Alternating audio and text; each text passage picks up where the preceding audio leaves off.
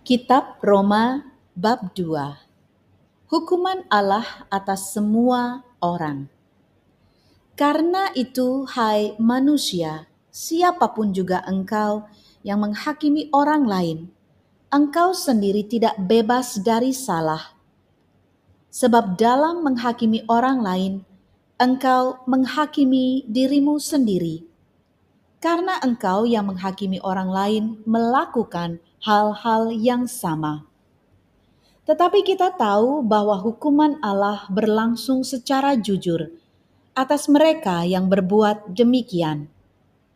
Dan engkau, hai manusia, engkau yang menghakimi mereka yang berbuat demikian, sedangkan engkau sendiri melakukannya juga.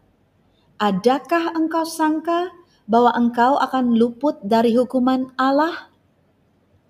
Maukah engkau menganggap sepi kekayaan kemurahannya, kesabarannya, dan kelapangan hatinya?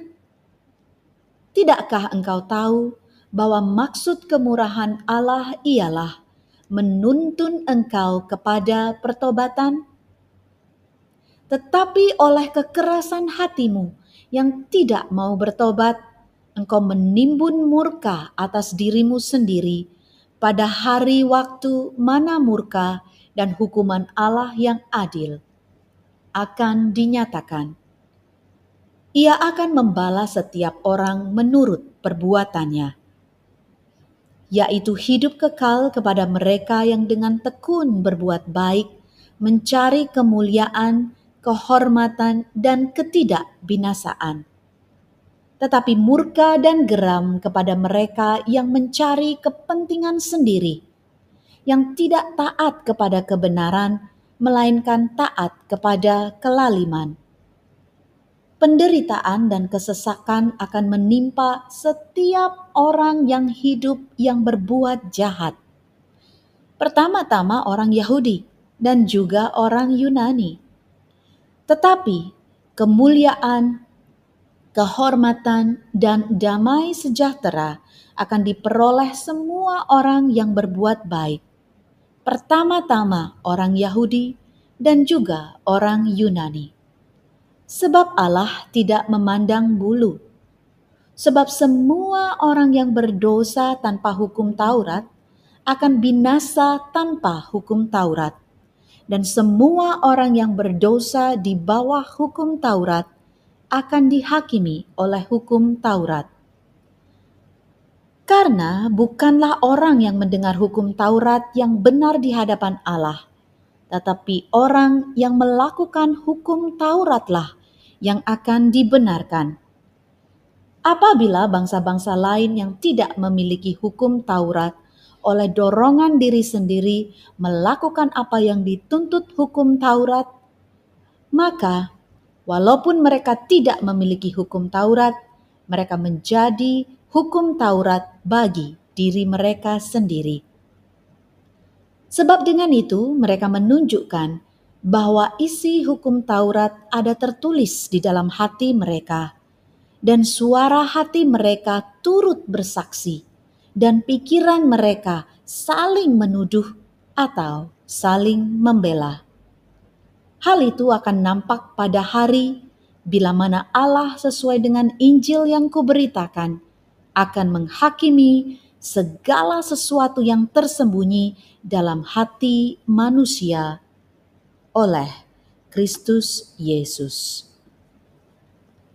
Hukum Taurat dan sunat tidak menyelamatkan orang Yahudi. Tetapi jika kamu menyebut dirimu orang Yahudi dan bersandar kepada hukum Taurat, bermegah dalam Allah, dan tahu akan kehendaknya, dan oleh karena diajar dalam hukum Taurat, dapat tahu mana yang baik dan mana yang tidak, dan yakin bahwa engkau adalah penuntun orang buta dan terang bagi mereka yang di dalam kegelapan, pendidik orang bodoh dan pengajar orang yang belum dewasa. Karena dalam hukum Taurat, engkau memiliki kegenapan, segala kepandaian dan kebenaran.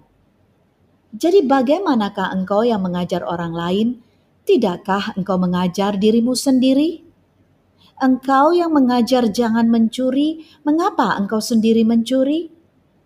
Engkau yang berkata jangan berzinah, mengapa engkau sendiri berzinah?